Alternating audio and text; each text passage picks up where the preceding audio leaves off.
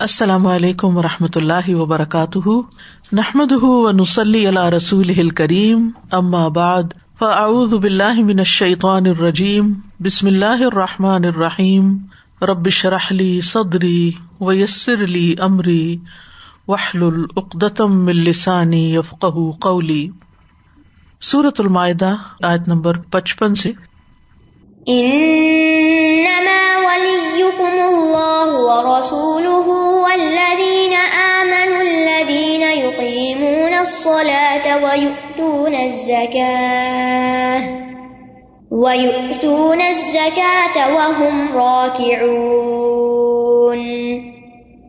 بے شک تمہارے دوست تو صرف اللہ اور اس کا رسول اور وہ لوگ ہیں جو ایمان لائے، وہ نماز قائم کرتے ہیں اور زکوٰۃ دیتے ہیں اور وہ رکو کرنے والے ہیں۔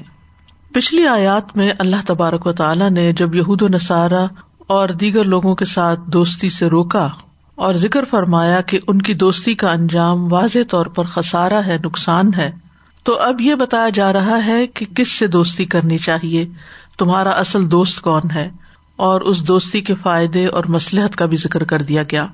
اس آیت کا شان نزول کچھ یوں بتایا جاتا ہے کہ عبداللہ بن سلام رضی اللہ عنہ، جو یہودی علماء میں سے تھے، انہوں نے اسلام قبول کر لیا تو وہ رسول اللہ صلی اللہ علیہ وسلم کے پاس آئے۔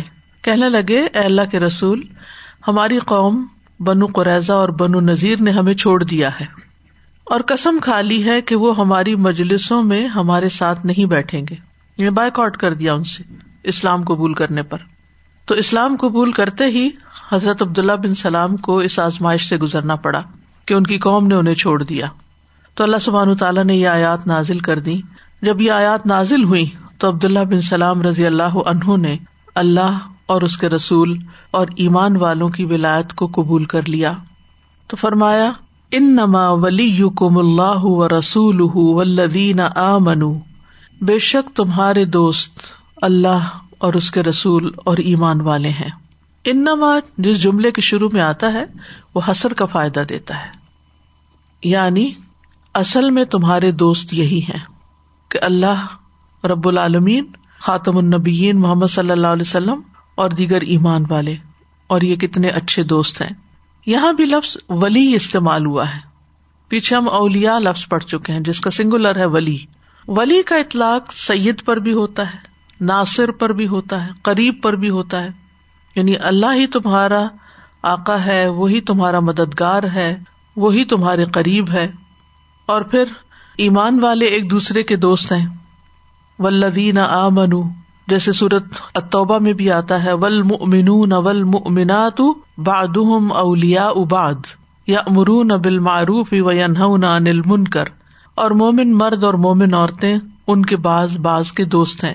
وہ نیکی کا حکم دیتے ہیں اور برائی سے منع کرتے ہیں۔ اور ایمان والوں کی مزید تخصیص کر دی گئی کہ صرف لا الہ الا اللہ پڑھنے والے ہی نہیں، بلکہ کون سے ایمان والے؟ اللہ یقین وہ جو نماز قائم کرتے ہیں۔ وہ یو زکاتا اور وہ زکوٰۃ ادا کرتے ہیں۔ وہ ہم راکیون اور وہ جھکنے والے ہیں۔ اقامت سلاد میں نماز کی تمام شرائط کا خیال رکھنا ضروری ہے۔ یعنی نماز کی شرائط کا خیال رکھتے ہوئے اس کے ارکان، سنن، واجبات، آداب، ان سمیت قائم کرتے ہیں نماز کو۔ اور زکوٰۃ جو اللہ نے ان کے مال میں فرض کی ہے، اپنے دل کی خوشی سے نکالتے ہیں۔ اور جب زکوٰۃ دیتے ہیں تو اس کی کوئی جزا یا شکریہ یا بدلا نہیں چاہتے۔ تو گویا دوسرے لفظوں میں وہ اللہ کا حق بھی دیتے ہیں اور بندوں کا حق بھی دیتے ہیں۔ خالق کے ساتھ اپنا تعلق مضبوط کرنے کے لیے نماز پڑھتے ہیں اور مخلوق کے ساتھ اچھے تعلقات کے لیے ان کی ضروریات کا خیال رکھتے ہیں اور جو مستحق ہے انہیں زکوٰۃ ادا کرتے ہیں۔ اور اس کے ساتھ ساتھ وہ ہم را کے اون وہ جھکنے والے بھی ہیں۔ یعنی اللہ سبحان تعالیٰ کے سامنے بھی خزو اور تزل سے کام لیتے ہیں۔ آجزی سے کام لیتے ہیں اور بندوں کے مقابلے میں بھی سرکشی نہیں کرتے دے آر ویری ہمبل اور دوستی اور تعلق ہو بھی اس سے سکتا ہے کہ جس کے اندر کوئی جھکاؤ پایا جائے، جو آپ کی بات سمجھ سکے۔ اور یہ بھی مانا کیا گیا ہے، زکوٰۃ کے فوراً بعد کے زکوٰۃ اس طرح دیتے ہیں کہ وہ اللہ کے حکم کے آگے جھکنے والے ہیں۔ وہ خادیون علی امر اللہ تو یہاں پر ولایت اور ایمان کا تعلق بتایا گیا ہے کہ اللہ کی ولایت ایمان اور تقوا کے ذریعے حاصل ہوتی ہے۔ اور جب کوئی شخص ایمان لا کر تقوا اختیار کرتا ہے، تو وہ اللہ کا ولی ہوتا ہے۔ آپ نے لفظ اولیاء کرام سنا ہوگا اور ولی کا لفظ۔ تو وہی ولی ہوتا ہے اللہ کا جو تقوا اختیار کرتا ہے اور جو اللہ کا دوست ہوتا ہے اور جو اس کے رسول کا دوست ہوتا ہے۔ اور جو کوئی اللہ اور اس کے رسول کو دوست بناتا ہے، تو پھر اس دوستی کی تکمیل اس وقت ہوتی ہے جب وہ ان کو بھی دوست بنا لیتا ہے جو اسی راہ پر چل رہے ہوں۔ جو ایمان کے ظاہری اور باطنی تقاضے پورے کر رہے ہوں، جو حقوق العباد کا خیال کرتے ہوں، مخلوق کے ساتھ احسان کے ساتھ پیش آتے ہوں۔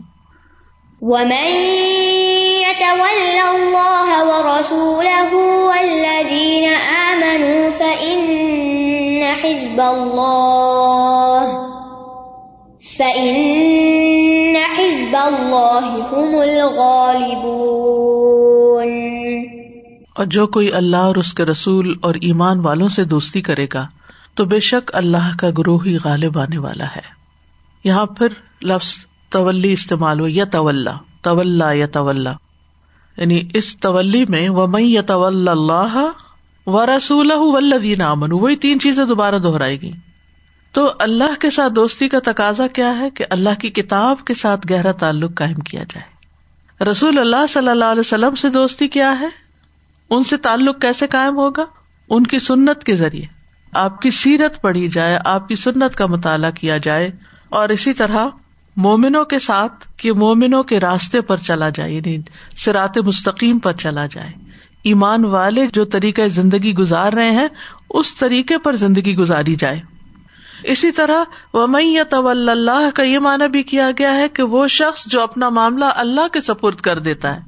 وہ رسول اور اس کے رسول کا حکم بجا لاتا ہے، اس کی سنت پر چلتا ہے۔ ولدین آمن اور جو مومنوں سے دوستی قائم کرتا ہے، تو یہ لوگ کیا ہے ان نہ حزب اللہ تو یہ اللہ کا گروہ ہے ایسے لوگ اللہ کا گروہ ہے اللہ کی پارٹی کے لوگ ہیں۔ اور یاد رکھیے کہ ان نہ حزب اللہ ہم الغالبون۔ اللہ کا لشکر یا اللہ کا گروہ یا اللہ کی پارٹی کے لوگ ہی غالب آنے والے ہیں۔ تو یہ اللہ اور اس کے رسول سے دوستی کرنے والے کے لیے خوشخبری ہے۔ یعنی ہر وہ شخص جو اللہ اور اس کے رسول اور مومنوں سے دوستی کرے، اسے پسند کرے، اس پر راضی ہو جائے، تو وہ دنیا اور آخرت دونوں میں کامیاب ہوگا۔ دنیا میں بھی غالب آئے گا اور آخرت میں بھی کامیابی ہوگی۔ اور حقیقت یہ ہے کہ اگر اخلاص کے ساتھ انسان اس طریقے پر عمل کرے، تو اللہ تعالیٰ کا وعدہ ہے، کتب اللہ اغلی بننا انا و رسولی ان اللہ کبی عزیز اللہ نے لکھ دیا کہ ضرور بے ضرور میں ہی غالب رہوں گا اور میرے رسول، یقیناً اللہ بڑی قوت والا سب پر غالب ہے۔ اور پھر اللہ سبحان تعالیٰ دنیا اور آخرت میں اپنے رسولوں اور مومنوں کی مدد کرتا ہے۔ ان ننسر رسولنا ولدین امن فی الحیات دنیا و یوم یقوم الشاد اسی طرح سور صافات میں فرمایا ولقت سبقت کلیمتنا لعباد المرسلین ان نہ لہم المنصورون و ان جندنا لہم الغالبون۔ اور بے شک یقیناً ہمارے بھیجے ہوئے بندوں کے لیے ہماری بات پہلے ہی طے ہو چکی کہ بے شک وہ یقیناً وہی ہیں جن کی مدد کی جائے گی۔ اور بے شک ہمارا لشکر یقیناً وہی غالب آنے والا ہے۔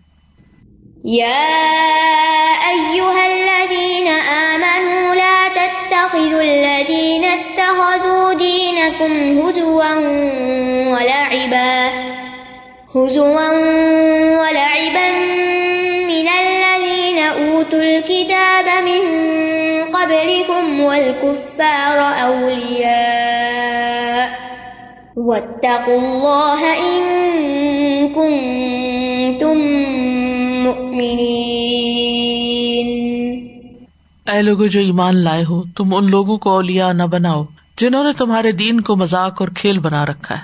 ان لوگوں میں سے جنہیں تم سے پہلے کتاب دی گئی، اور نہ ہی کفار کو اولیا بناؤ، اور اللہ سے ڈرتے رہو اگر تم سچے مومن ہو۔ پچھلی آیات میں اللہ سبحان تعالیٰ نے کفار کی موالات سے ڈرایا ہے، خبردار کیا ہے۔ اور موالات کا معنی ہم جانتے ہیں کہ مدد کرنا، تعاون کرنا۔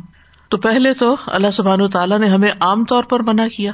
کہ یائی الدین امن اللہ تخد الہود و نسارا اولیا اباد اولیا اباد و میت طلّہ من کم فن من ہوں اور آیت کا اختتام اس طرح کیا کہ ان اللہ دل قوم ظالمین اور اب یہاں خاص طور پر وجہ بھی بتائی گئی کہ کیوں نہ بناؤ اور یہ بات بھی ہمیں بتائی گئی کہ کفار سے موالات جو ہے وہ نفاق کی علامت ہے۔ یو سارے نفیم کی بات آئی تھی۔ تو یہاں پر اس آیت میں دین کا مذاق اڑانے والوں کو دوست بنانے کی ممانعت ہے۔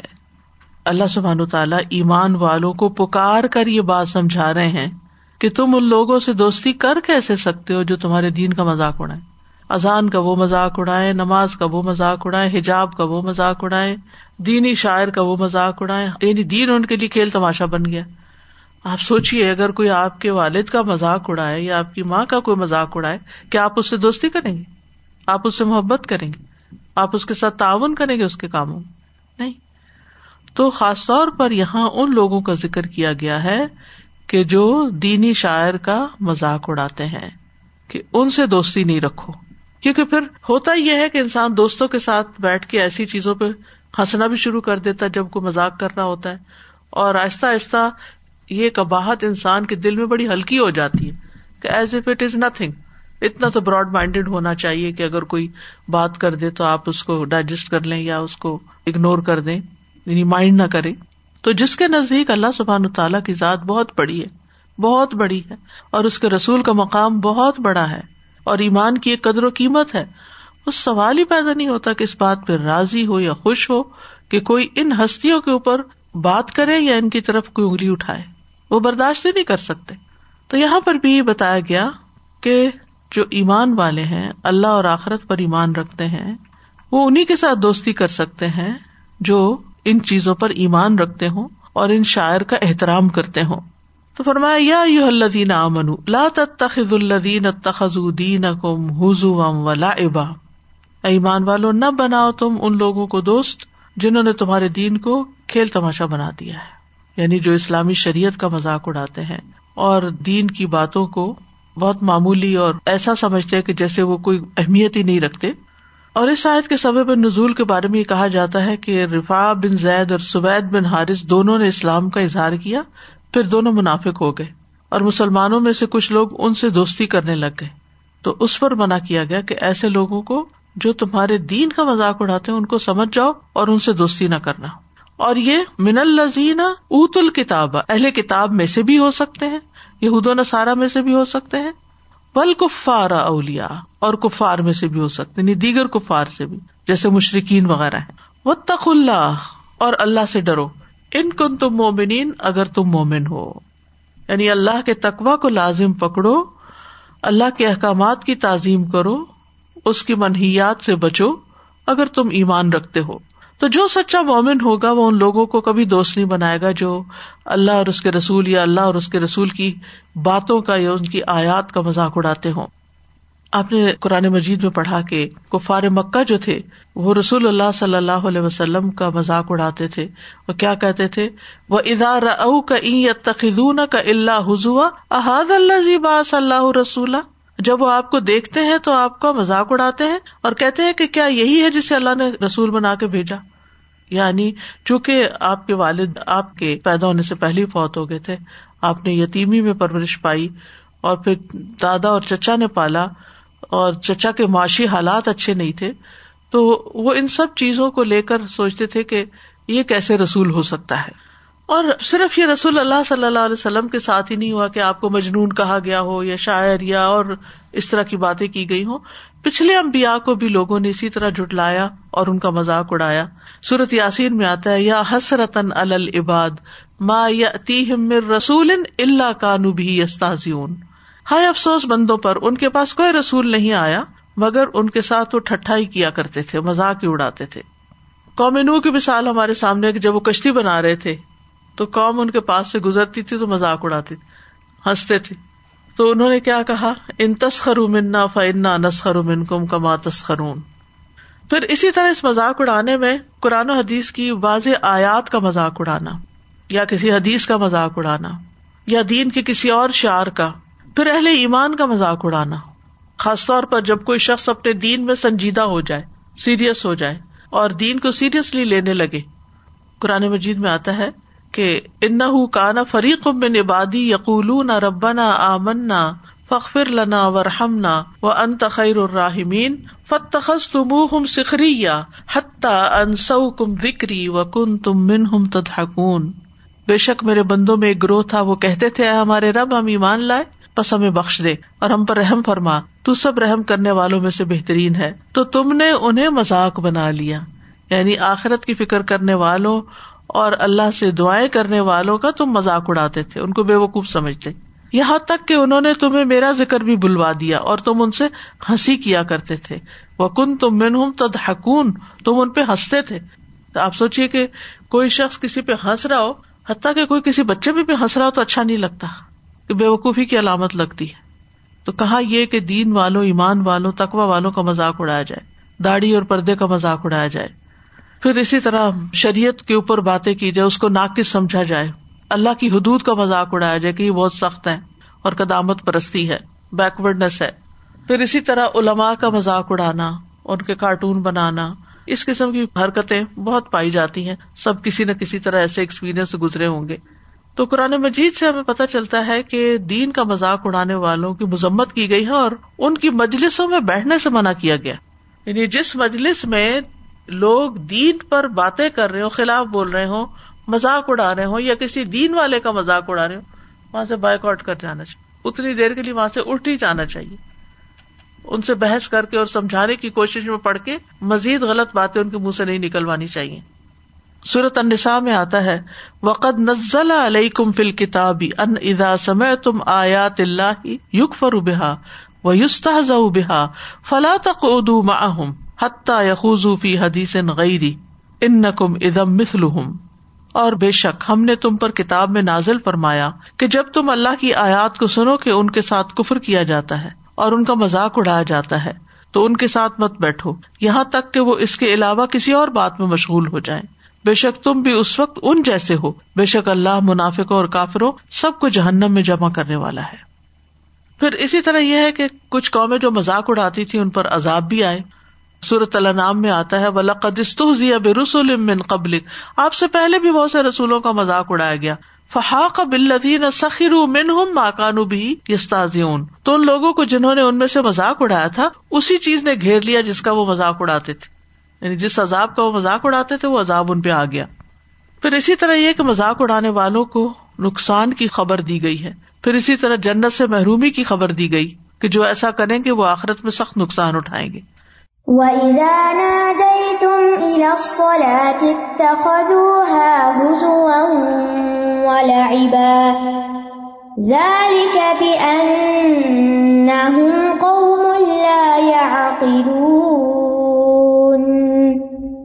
اور جب تم نماز کی طرف بلاتے ہو، تو وہ اسے مذاق اور کھیل بنا لیتے ہیں۔ یہ اس وجہ سے ہے کہ وہ ایسے لوگ ہیں جو عقل نہیں رکھتے۔ اس آیت کے شان نزول میں مفسرین بتاتے ہیں کہ یہود جب مؤذن کو آزان دیتے ہوئے سنتے تھے، تو کہتے تھے کہ محمد صلی اللہ علیہ وسلم ایسا معاملہ لے کر آئے ہیں جو پہلے ہم نے کبھی نہیں سنا، اور کسی امت میں نہیں سنا، اور وہ اس کو ایک منکر آواز بتاتے، بری آواز بتاتے تھے۔ اور ابھی تک یہی حال ہے۔ پچھلے دنوں میں نے ایک ویڈیو کلپ دیکھا جس میں ایک مسجد کے مینار کے اوپر اس قدر گولیاں برسائی گئی اس قدر گولیاں برسائی گئی لیکن الحمد للہ کے نہ مینار گرا اور آزان بھی جاری رہی۔ یعنی حیرت کی بات ہے کیونکہ آزان کی آواز کچھ لوگوں کو تو بہت اچھی لگتی ہے اور کچھ لوگوں کو بہت بری لگتی ہے۔ تو خاص طور پر آزان کا مذاق اڑا تھا، اسی لیے قرآن مجید میں اس کا ذکر بھی کیا گیا کہ جب تم نماز کے لیے پکارتے ہو آزان دیتے ہو، تو وہ اس کا مذاق اڑاتے ہیں۔ کیوں؟ بیان قوم اللہ عقل ایسے لوگ ہیں جن کو عقل نہیں۔ آزان کیا ہے؟ اللہ اکبر اللہ اکبر۔ اللہ سب سے بڑا اللہ سب سے بڑا ہے۔ اشد اللہ اللہ اللہ۔ میں گواہی دیتا ہوں کہ اللہ کے سوا کوئی معبود نہیں۔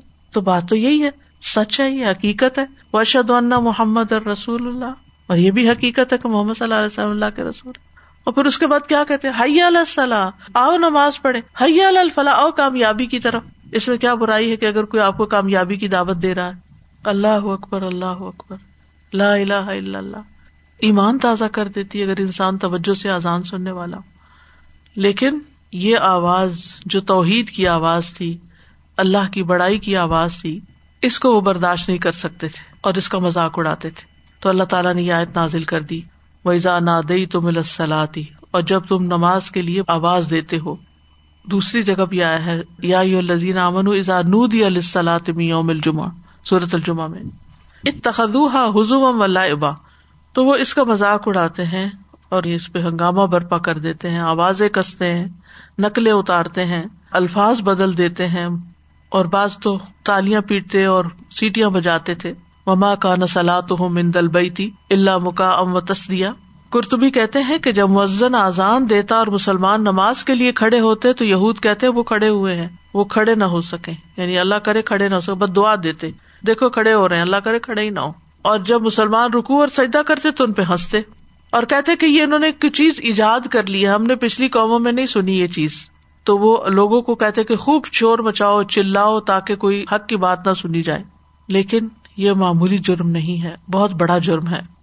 ایک روایت کے مطابق ایک شخص جو آزان کا مذاق اڑاتا تھا، اس کا دنیا میں ہی اللہ تعالیٰ نے لوگوں کو دکھا دیا اور انجام بہت برا ہوا۔